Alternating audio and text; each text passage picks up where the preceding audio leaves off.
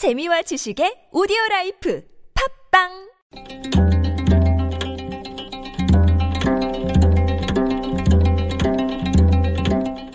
한문학자 장유승의 길에서 만난 고전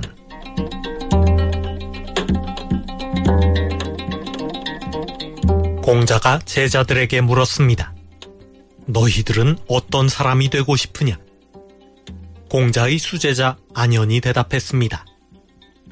저는 능력을 자랑하지 않고 공로를 과시하지 않는 사람이 되고 싶습니다. 논어 공야장편에 나오는 이야기입니다. 공자의 제자 중에 가장 뛰어났던 안현의 바람은 다름 아닌 자랑하지 않고 과시하지 않는 사람이 되는 것이었습니다. 자랑하고 과시하고 싶은 마음을 억누르기가 얼마나 어려운지 알 수 있습니다. 조그만 공로가 있어도 자랑하고 싶은 것이 사람의 마음입니다. 그러나 자기 공로를 스스로 자랑하는 행동은 삼가는 것이 좋습니다.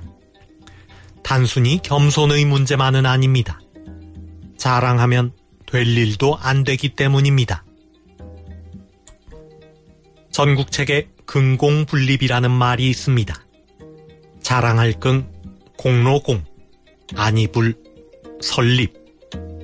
공로를 자랑하면 이루어지지 않는다는 말입니다. 자기 공로를 스스로 자랑하면 반드시 비난하고 시기하는 사람이 나타납니다.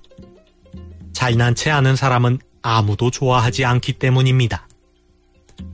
자랑하지 않았으면 그냥 믿어줄 일도 자랑하면 한 번쯤 의심해보기 마련입니다. 홍보가 아무리 중요한 시대라지만 지나친 자화자찬식의 홍보는 오히려 역효과를 일으킵니다. 이것이 공로를 자랑하면 이루어지지 않는 이유입니다. 어제 다섯 개 경제부처의 업무 보고가 있었습니다. 올 한 해 우리 경제정책의 방향을 발표하는 중요한 자리였습니다.